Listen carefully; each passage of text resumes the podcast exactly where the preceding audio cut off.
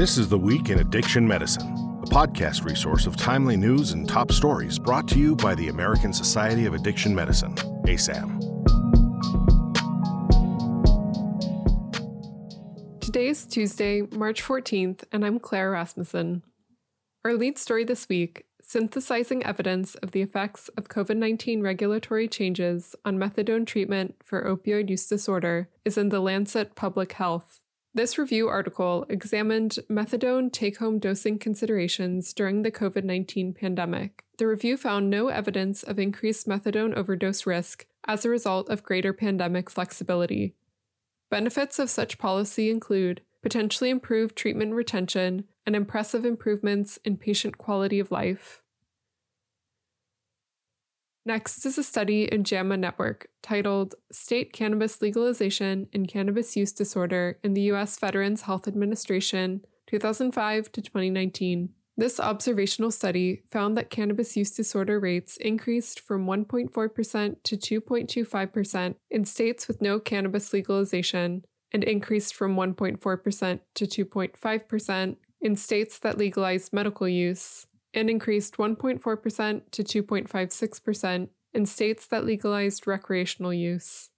Although legalization contributed to increased cannabis use disorder rates, the role of the laws in these increases may not have been state specific. A new study in the Journal of Addiction Medicine is titled Long Term Effects of Increasing Buprenorphine Treatment Seeking, Duration, and Capacity on Opioid Overdose Fatalities this study used a validated stimulation model to project the effects of increasing buprenorphine treatment seeking, average episode duration, and capacity on opioid overdose deaths in the US from 2023 to 2033. Results show that increasing treatment duration alone could cost lives in the short term by reducing capacity for new admissions, yet save more lives in the long term the most effective two policy combination was increasing capacity and duration simultaneously, which would reduce opioid overdose deaths up to 18.6% over a decade. Next, we have a study in drug and alcohol dependence titled Association between clinical measures of unhealthy alcohol use and subsequent year hospital admissions in a primary care population. The study found that those with audit C of 7 or above completed the alcohol symptom checklist consisting of 11 items reflecting the DSM 5 criteria for alcohol use disorder. Of those with audit C less than 3, 3.7% were hospitalized in the following year, whereas those with audit C of 9 through 12 had a 12% hospitalization rate. Those with audit C of 7 or over and an alcohol symptom checklist indicating severe alcohol use disorder had a hospitalization rate of 14.6%. These screening tools can help to identify people with increased risk of adverse health outcomes related to alcohol use. A new study in Annals of Medicine is titled Adaptation of the Teleharm Reduction Intervention to Promote Initiation and Retention in Buprenorphine Treatment Among People Who Inject Drugs.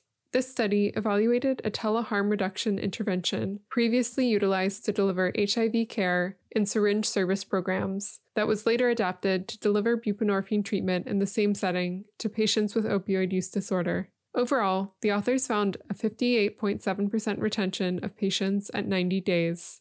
In the logistic regression model, they found that patients who received at least one provider visit via telehealth were more likely to stay in treatment.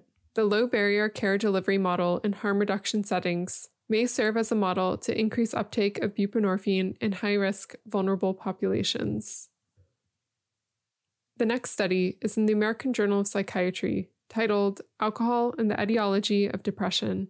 Alcohol use has been associated with at least double the odds of depression, and cessation is associated with decreased depressive symptoms.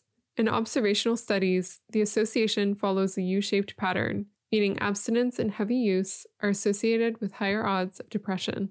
There have been potential explanations for these findings, including potential positive effect on GABA or dopamine systems of low level drinking, but the findings may also be due to the fact that a healthy social life could be protective for depression. Our next article, titled Association of the Chantix Recall with U.S. Prescribing of Varenicline and Other Medications for Nicotine Dependence, is in JAMA Network Open.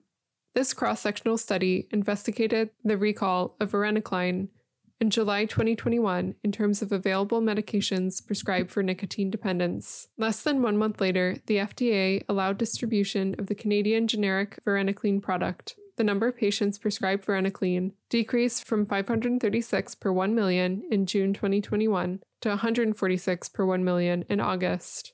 The author suggests that changes in policy improve procedures surrounding medication recall. Our final article, titled Rigid Opiate Agonist Treatment Programs Risk Denying People Their Agency, is in BMC.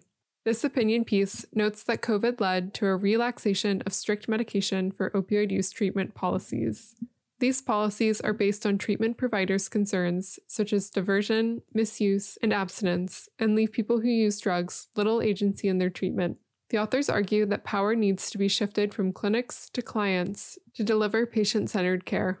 Clients should be allowed to take their medications at home and relieved of requirements for drug testing and abstinence. People who use drugs should not have to conform to rigid and arbitrary rules that would not be tolerated in other healthcare settings. This concludes today's episode of This Week in Addiction Medicine. Remember to subscribe to the ASAM Weekly for more exclusive content and our editor's commentary, delivered every Tuesday. Be sure to check us out on social media and asam.org. Thanks for listening. We'll be back next week.